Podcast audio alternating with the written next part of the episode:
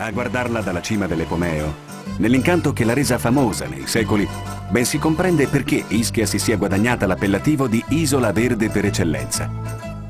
Una fitta coltre di vegetazione fascia i fianchi dei monti, si insinua nelle gole più impervie, ricopre i dolci declivi delle colline e si spinge fin sulla costa, lì dove la terra si incontra col mare. Maestoso e imponente, il monte Epomeo sembra vegliare sull'isola come un nome tutelare.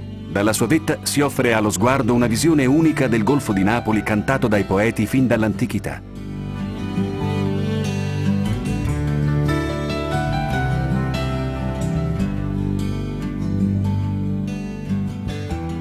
Per godere di quello spettacolo tanti si inerpicano per i ripidi sentieri lungo le pendici del monte, tra i boschi di castagni, fino ad un antico rifugio scavato nella roccia. I castagni dominano le alture ischitane, dove proteggono con la loro ombra un esuberante sottobosco di essenze spontanee. Ritrovare le suggestioni di una natura davvero incontaminata non è poi cosa difficile a Ischia, neppure oggigiorno. Basta seguire gli antichi sentieri, per incontrare luoghi di ineguagliabile bellezza